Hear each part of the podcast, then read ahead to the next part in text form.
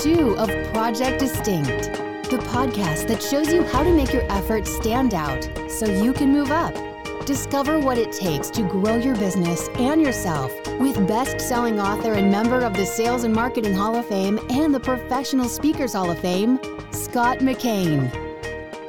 I've got a question I'm going to try out on you here. Do you think even pushy salespeople like encountering pushy salespeople when they're the customer? My guess is no. That even those people that are telling you to crush it and, you know, they're 10x at everything and they're out there jamming it down the customer's throat to get that sale. I bet when they go out and they're the customer, they hate running into people like themselves.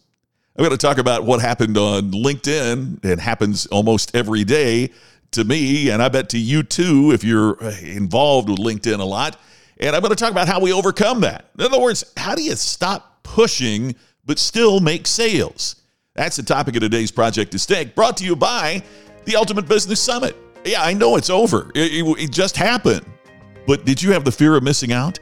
If so, go to ultimatebusinesssummit.com and get ready to come next year. We'd love to have you be a part of next year's event, and you can learn about it at ultimatebusinesssummit.com. Sign up now, get the early registration discount. That's all you need to do. Just enter my name, Scott, as the coupon code when you check out, and you're already signed up for next year. We'll let you in our private Facebook page so you can learn from Larry Winget, Randy Pennington, and me, get a free set of videos and more.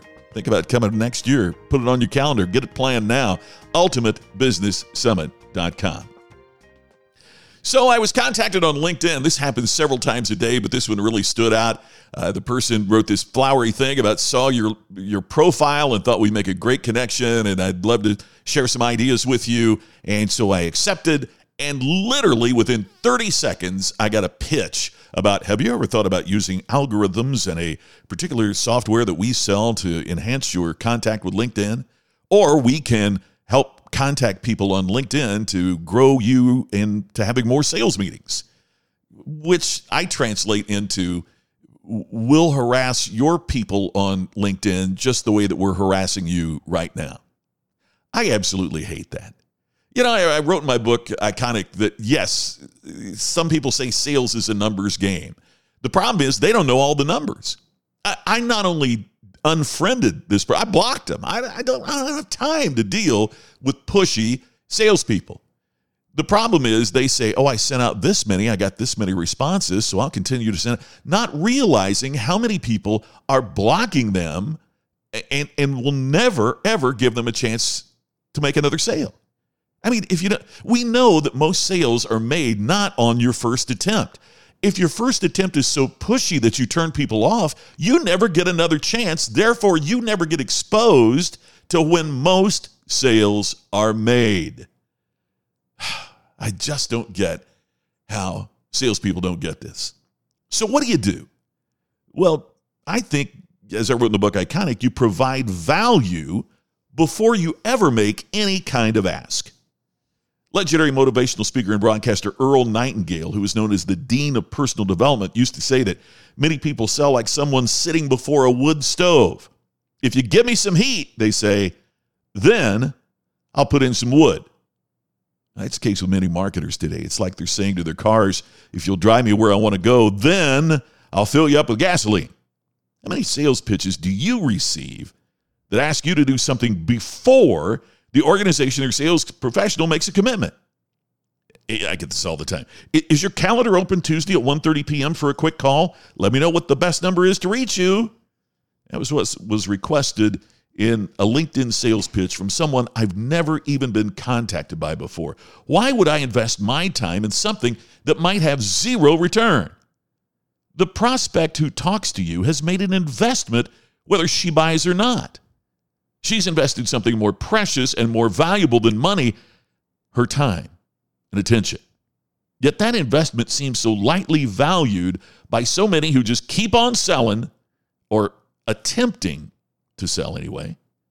While author, speaker, and internet personality Gary Vaynerchuk may be perceived as the aggressive, pushy type when you watch his style on social media, there's no doubt he has it exactly right when it comes to the value first, asked next philosophy.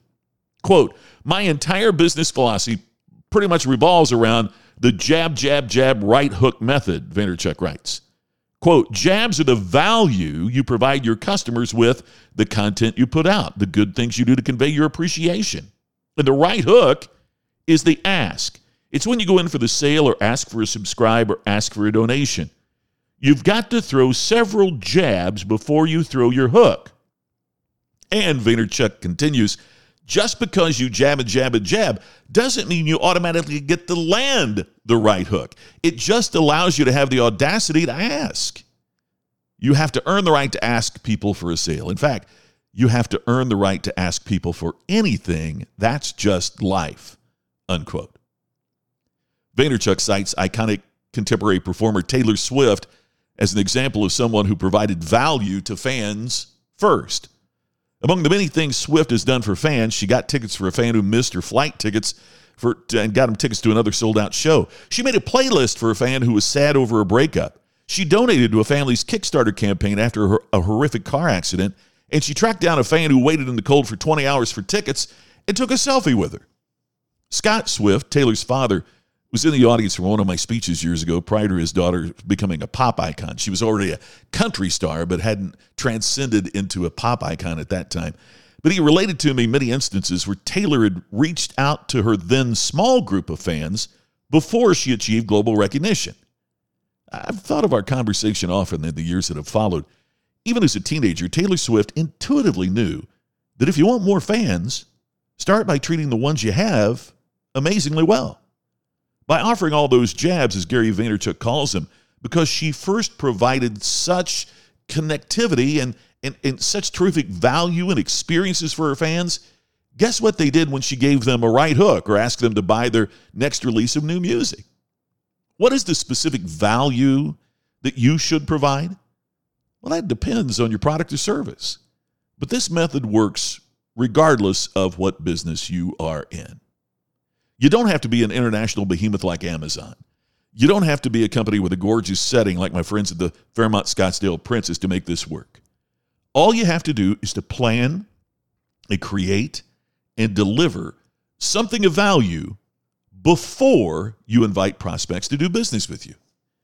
If that person on LinkedIn would have offered hey, here's some ideas, or here's something I saw that might be of interest to you, or I read your your your profile on LinkedIn and thought you might be interested to read this blog post. If they would have done that before they asked me to consider their product or service, I might have been interested. But you never start the fight by leading with your right hook. You never begin a relationship with an ask. That's what you have to do to connect with customers and prospects because it is a numbers game. But you better be considering all the numbers, not just the returns on the infinite number of pitches that you put out there. That's critical for sales. That's critical critical for creating distinction in today's fast-paced, ever-changing world. Well, that's all for today from Project Distinct. Hey, I look forward to talking to you again tomorrow on the next new edition right here. Thanks for listening. Thanks for sharing and subscribing. This is Scott, and I'll talk to you tomorrow on the next Project Distinct. You've been listening to the podcast to help you create distinction so you can stand out and move up. Project Distinct with Scott McKain. To have Scott become your virtual coach and to discover more distinctive resources, check out distinctionnation.com for free videos, posts, and more. To have Scott personally deliver his message at your next event, go to scottmckain.com. Please share today's message on social media and make sure to subscribe to Project Distinct on your favorite podcast app. We will see you tomorrow with another episode of Project Distinct.